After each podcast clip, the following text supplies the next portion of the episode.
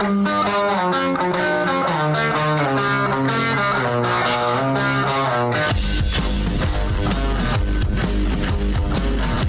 is The Big Show with Gordon Monson and Jake Scott, presented by Big O Tires. Stop by your locally owned Big O Tires for no credit needed financing and the best prices on tires. Big O Tires, the team you trust. This is 97.5, 1280 The Zone and The Zone Sports Network. It is the big show. Gordon Monson, Jake Scott, 97.5 and 1280 The Zone. We're live from the Dish Professionals. Call them 801 424 Dish. That's 801 424 Dish. Get signed up during the show today. Ryan's going to give you an extra $100 back, put it right back into your pocket. Not to mention uh, Dish Network, which uh, you and I both uh, love. Indeed. See, that's the thing about coming here. You and I are both customers. Yeah, it's easy. So we've experienced it, you know? It's good. I, you know, talking to Ryan, uh, he's here. He knows what you want to see. He knows the, the packages that include the, the games that you want to see, and uh, especially from a from a sports fan's point of view. Yeah. You know, he gets that, so it's it's good. All right, let's get out to the Smart Rain special guest line. Uh, Smart Rain Best of uh, State Award winner is having an end of season sale on their irrigation smart controller. Save 50% off each smart controller purchased. Offer available to all commercial property zone listeners. Visit smartrain.net to schedule a demonstration today. Uh, joining us now, you can hear him on Sirius XM Radio covering the Pac 12, our good friend Sean O'Connell. What's up, OC? Jake, Gordon, what's going on? Anything new? Sean, you, you've got to know the conversation we had before you came on. Jake asked uh, Austin and me if we would be, would we get in the cage with you if we were to be rewarded with a million dollars? And Jake immediately said he would. Austin said he would, and I said no way because there's why not? Because you're a great fighter. I, I, I would. I'm not sure what I would do with the million dollars if, uh, if, like I said, my my brain bounced off the side of my skull. Well, I guess the urgency for Gordon, who's already got tens of millions, to get another million is not exactly. nearly so sincere as Jake's willingness. Look, it's a controlled environment in there. Gordon, you got a referee, so the worst thing that happens is you take a little nap, right? You've taken naps for free before. I take a long nap because Sean, I've seen you fight, man. I see, I've seen you fight. I don't want any part of that. That is a great line. You've taken a nap for free before. that is a great line.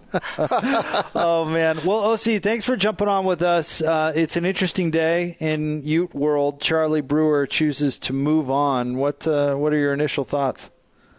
Man, it's it's kind of crazy to me, right? Um, on one front, you wonder if this is a representation of kind of where we are as a sports culture now with the instant gratification and the one wanting to overcome adversity and all those things. And then when you try to be a little bit more understanding of Charlie Brewer's situation, he's a guy who, uh, if he plays, you know, two more games for Utah, can't play again. And if you're going to be a backup, then it's not the experience that you want as someone who started multiple games now at several schools. So for him, uh, it felt like an executive decision to say, look, I, I want to play another full season of football. I'm going to uh, call this a day while I still have the, the new red shirt rule in my favor. And, you know, this allows him an opportunity to be a starter elsewhere for one more year because I don't think Charlie Brewer's got a, a great chance of being a pro quarterback. But even if that's not his future, college sports are a special thing, and they that window is only open for so long. So I, I don't begrudge people for trying to keep it open as long as they possibly can, especially with name, image, and likeness being a reality now for these individuals. Oh, see, Jake and I were talking about this earlier uh, regarding uh, what happened to Charlie Brewer? I mean, he didn't look particularly good in, in, in the three games he played. He started, uh, but he threw for 9,700 yards at Baylor. He threw like three times as many touchdowns as he did interceptions there. What happened at Utah? He didn't suddenly lose his talent. What do you think's going on? Well, look, part of the reason why he left Baylor was because the talent around him at Baylor uh, was diminished, right? Right. So you Uh-huh. you get out into the transfer portal and you say, where's a place where things look promising? University of Utah has established themselves as one of those places where you can go, and if you are a quality quarterback, you can have success. You've got typically a physical offensive line in front of you. That has not proved to be the case this year. You've got a powerful running game that takes pressure off of you when it comes to the the box counts and the you know defenses that you're looking at. Um, so it's a respectable program. I think you called it earlier, Gordon, a, proud program. There's no reason why you wouldn't want to go to a place like Utah and potentially contend for a conference championship, and in an outlier year, perhaps even more than that, if you believe that you can be the difference. And of course, as a starting quarterback, you always believe you are the difference, right? Like all these guys have at least the appropriate amount of ego if they're Division One Power Five starters. And, and look, he, he came into a situation where maybe he wasn't as good as Utah wanted him to be, but Utah wasn't as good as he wanted them to be either. Yeah. The offensive line situation for the University of Utah in these first three games, even against Weber State, has been far from ideal. He got pressured a lot more. That diminished his performance. That probably diminished teammates' uh, view of him, his coach's view of him, to the point where they had to bench him. These are symbiotic relationships, right? No man is an island, and certainly no quarterback is an island. So was Charlie Brewer at fault for some of uh, the uh, lowered expectations? Sure. But so was that offensive line. So was a wide receiving group that couldn't appear to get open, at least in the BYU game. And, uh, you know, it's just, it's a tough go because we're all looking for someone to blame, pointing a finger. It's just, this is one of those situations. It's like a relationship that didn't work out. Utah and Charlie Brewer, not meant to be a couple at the end of the day. Oh, see, I think I think you're right on the money. Gordon and I were talking about you know those offensive line issues, and there's no doubt. I mean, if you're watching the games, you're seeing it. There there is pressure on the quarterback, and it might simply be that Cameron Rising's game and his mobility is a little bit more suited to overcoming that weakness than Charlie Brewer, who has never really been that guy. Right? He he's going to stand back there and try to make the throws, and you know maybe it's a situation where the receivers weren't quite up to snuff, and the the O line couldn't give him the time he needed to be the player that he was at Baylor. Yeah, it's, and again, it's tough because you don't want to say, well, the O line's the only problem. Because if Right. the O line's the only problem, why was Cam Rising able to come in with a quarter and a half and then some overtime uh, and, and galvanize this offense in a way that we didn't see Charlie Brewer do it? Why was Cam Rising able to get the ball to a wide receiver corps that had been like either not open or woefully neglected by the quarterback's eyes in at least one and a half games in the early part of this Utah schedule? It and it's all it all works together. That that's the difference between offense and defense. On defense, one guy does a great job. You're talking about wow, that was an amazing play. One guy gets past his man and gets a sack. It's an amazing play. One guy reads the the quarterback's eyes perfectly, gets in front of a pass, picks it off, takes it back to the house. That's a great play. It only takes one for a defense to be great. Obviously, percentages go up if 10 of the 11 or all 11 are doing what they're supposed to be doing. But on offense, you need at least nine guys to be playing perfectly for the offense to go. You need 11 guys to be doing it right most of the time for an entire game plan to look good. That's the difference between offense and defense. And, you know, the quarterback ends up being the one who gets all the credit when things are going well. He gets all the blame when things are going poorly. Charlie Brewer decided that, you know what? They don't want to be in the Charlie Brewer business. I don't want to be in the Utes business. And then he, he's off. It stinks. But what we're really lamenting here is a backup quarterback transferring out of the program. So I, I don't fully understand the angst because he's been benched and Cam Rising was going to be the starter moving forward. This diminishes the depth of your quarterback room, but he was your backup moving forward. Let me uh, circle back on on uh, OC what you were talking about with Charlie Brewer and the, the relationship between the fans and what the reaction should be. You were a college athlete. I mean, these are college kids, right? I mean, uh, uh, do you think that sometimes the uh, the public reacts too harshly? Not sometimes, all the time. And, and look, I'm I'm guilty of it too. where you see someone having a bad game and you say, "Oh my gosh, that guy stinks." You see someone, a quarterback, throw a couple of interceptions. You say, "Oh, terrible player. Don't like him. Don't want him." Jets fans are doing that right now with Zach Wilson, right?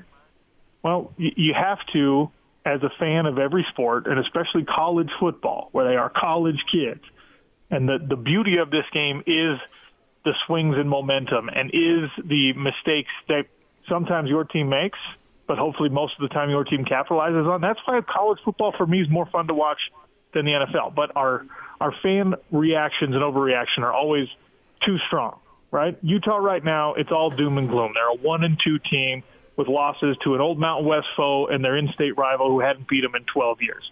It feels like the end of the world for a lot of Utah fans. But if they can put things together and they can win seven or eight of their nine conference games, we're going to look back on this and say, you know what, it was a decent season that helped them develop into a championship contender in 2022 potentially. So it's always a violent reaction. It's always an overreaction. And when you direct it at someone who's between the ages of 17 and 22 as a fan, you're almost always in the wrong. OC, I want to ask you about the defense because you were certainly right about the quarterback, and we get focused on the offense and all of that so much. And uh, Gordon and I were, were chatting a little bit the other day about whether or not the defense has been where we typically expect a, a Utah defense to be. What do you think about that? Well, the answer to that is definitively no, right? I mean, they've got they've got a guy in Devin Lloyd who's going to be uh, probably a high round draft pick, a, a big time NFL football player. Uh, I don't think that I mean Clark Phillips is probably going to be that. JT Broughton, who's now injured, has an opportunity. Your safety play isn't what we're accustomed to at the University of Utah. I think Nephi Sewell has actually been kind of a revelation. His speed as a converted safety uh, is a perfect complement to to Devin Lloyd, but we always, always, always talk about the defensive front at the University of Utah being formidable and being something that you know you can money in the bank, count on them to be hard to run against. Well, Viane Moala, who's now out for the season, Hau'ati Pututau, who's now a second string guy, have not lived up to the expectations uh, that are, are, probably unrealistic every year for uh, a Utah defensive line. Mika Tafua has gotten to the quarterback, I think, once so far in three games, right? He's not winning his battle every time. Uh, I think X Carlton and Van Fillinger are both doing pretty well, but those are incredibly young players who still have two seasons of growth before we see what their potential really is. So, so definitely this Utah defense is not up to the level of expectation that we got spoiled on when you had Bradlee Anae rushing the passer or, you know, Hunter Dimick rushing the passer and you had Lotulelei anchoring the interior of the line and you had you know, Chase Hansen and, Jared Norris and Gionni Paul and all those guys playing in front of a defensive backfield that just two years ago sent the entirety of itself basically to the NFL, at least to make practice squads. So the defense, we always give them the benefit of the doubt, and we always believe that a Utah defense is going to be the strength of the team. And I think that's comparatively still true. But if the offense was playing up to par, then we'd be we'd be wringing our hands about the defense because they were getting pushed around by both San Diego State and BYU at times, especially BYU. And yet, Kyle Whittingham said uh, this last week, I guess he said it yesterday, uh, that the team has more talent than it is showing. And, and so, my question for you, OC, is if you were a betting man, do you think they're going to turn this around in conference? Do you think they have a chance to uh, rise up and get where they they thought they could get this season? Well, they they certainly have a chance to do that. Uh, I don't know about the betting man putting smart money behind it because look, we we we have a reason to believe that this is a more talented Utah roster than uh, maybe five years ago. But this group of players, collectively and sometimes as individuals, have not given us reason to believe that they're going to live up to their potential. Right? One of the one, one of the big gripes that I have as uh, an athlete who was under talented and relied on work ethic and focus and things like that, just to squeeze every little bit of potential out of my own athletic career, especially in fighting. I get really upset about when people talk about being more talented as being better. Right? The best Utah football team that we've ever seen is a debate between the Fiesta Bowl team and the Sugar Bowl team. Neither of those were the most talented Utah football teams that we saw. That distinction belongs to the squad just a couple years ago that lost to Oregon in a Pac-12 championship game because of lack of effort, lack of focus, total underperformance in that championship game, and then went and laid an egg in a bowl game as well, right? That was a group that was more talented than this year's group, than all those years before, but didn't live up to their full potential because potential is a curse word in sports. Talent, in some ways, unrealized talent at least, is a curse word in sports. Don't tell me how talented you are. I don't care. Once you're on the roster and we've recruited the talent, now I want to know, are you developing? Are you working hard? Do you have the same chip on your shoulder that Eric Weddle had? Do you have the same chip on your shoulder that Jared Norris had? Do you have the same chip on your shoulder that Gionni Paul had because he was an undersized linebacker who didn't get Defensive Player of the Year honors like he deserved? I don't want to hear about the talent anymore and about the fact that they're getting better players than they ever did before. Utah was at its best when they took under recruited players who everyone else overlooked and developed them into monsters. Give me that. That's what I would believe, and that's what I would say is the kind of team that can turn this thing around. I'm not positive that that's what they have this year.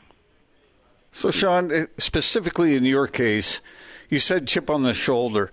How did you become a great fighter? I mean, how did you use that chip on your shoulder to become what you became? Well, a lot of dumb cliche stuff, if I'm being honest, Gordon. I th- I knew that I had limitations uh, in my grappling acumen, so I worked on that weakness until it wasn't such a weakness anymore. Going into my championship run, uh, we saw something on social media where my opponent was doing 10 minute rounds instead of the five minute competitive rounds. He was training for 10 minute rounds. So, like some dumb thing out of a Rocky movie, I turned my clock up to 11 minutes and said, well, I know that I'm banking more time than he is. And sometimes that's just a mental advantage that you need. When you're getting tired and you feel like you're exhausted and you're losing the individual battles, right? Like when Utah is getting pushed around by a BYU offensive line that has not been able to do that in more than a decade, it's not because BYU was stronger. It's not because BYU was more talented. It's because BYU was trying harder and believed that their effort was actually going to translate to a victory. And for some reason, there was a disconnect, at least for that game, and maybe for at least three quarters of the San Diego State game, between Utah's talent and its realization that you have to perform and that your effort has to be there. This is a coaching staff that knows how to prepare people. Uh, I'm not telling Kyle Whittingham or his staff or anybody how to do their jobs. If, for players, you need to acknowledge that, guess what? You're not quite as good as you thought you were. You're not getting to the quarterback as many times in the game as people said in the preseason you would. You're not living up to your preseason all conference status or whatever else. And the only person who can fix that is you. Maybe the players only meeting fix that. Maybe the mentality has changed because now they get to be the underdogs a little bit again. Uh, it might be necessary for a Kyle Whittingham coach team to have that it's us against the world, no one believes in us kind of thing. You're getting better players who have a harder time connecting to that nobody believes in me, everybody overlooked me, I should be playing, you know, at USC or whatever. Now you're winning recruiting battles against Ohio State. Clark Phillips doesn't get to play the at least in in good stead doesn't get to re, to play the no one believes in me card. But he's still connected with his work ethic and he's still connected with whatever chip on his shoulder, whatever makes that motor go for him. You need everybody to be that way. OC, you are the best, sir. Thank you very much for jumping on. Uh, just one last thing for the record Austin would last longer than either of you would if we ever oh, yeah, did that. Yeah. All three oh, of you yeah. in the cage. Yeah, pretty sure. Yeah, for, for some of the reasons that you already talked about right there. Austin you know? has a sturdy jaw, and, he, and he's got the well, kind of a bulldog uh, to him. But we're know? talking like look, a quarter of a second, guys. Gordon, Gordon, he arrived decades ago, right? He made it in life. Jake rode Gordon's coattails, and now he can also say he made it in life. But Austin, he's still hungry. He's got that hunger. Oh, look at that. Yeah, he's got that that hunger. joke? It's it's true. Sean, thank you very very much. We Good appreciate stuff, you. Sean. Good stuff. All right, take it easy, fellas. See you, buddy. That's our friend Sean O'Connell, uh, Sirius XM Radio. A pretty talented guy, isn't he? Oh, Sh- OC's amazing. Sean, uh, you know, I know he hears this all the time, but he's he's the Renaissance man. He's he's incredibly smart. He he talks down his athleticism, but to achieve what he achieved Yeah. in uh, in mixed martial arts and the level that he achieved it, I mean, you have to be. Have I saw the a- a man pretty- fight. Did yeah, you ever pretty- see him fight? Yeah, multiple, Holy a cow. bunch of times. Yeah, yeah. Yeah, he he he was. You know, he he really lived up to what he just described. That Right. the Utes have to be. Yeah. And uh, yeah, just a just a great human. So thanks to uh, to OC for jumping on with us and did uh, give us a, a real kind of player perspective about how the Ute players need to, you know, galvanize and uh, still have something to play for, which is something Cole Fotheringham told us on uh, on Monday. You know that they've got that the conference season is still out there and they can. Uh, they still absolutely have something to play for. It's just the, the hard part about it is, and this is the the competing I, ideals, right? You know, the Utes lost an on-conference game for the first time in over a decade, and then lost another one. Yeah. That's that's a blow to the, um, I guess, myth of who you are, right? Or or Got the, beat by an independent and by a Mountain West team. Right. And so now you're not feeling so so uh, invincible. That's the word I'm looking for. You know I what I mean? And uh, and so you got to figure out a way to to tape it back together and maybe do something different. Yeah, and I thought that was interesting that uh, that Sean brought up some uh, some weaknesses that even emerged in that uh, in that uh, Weber State game. You know, Right.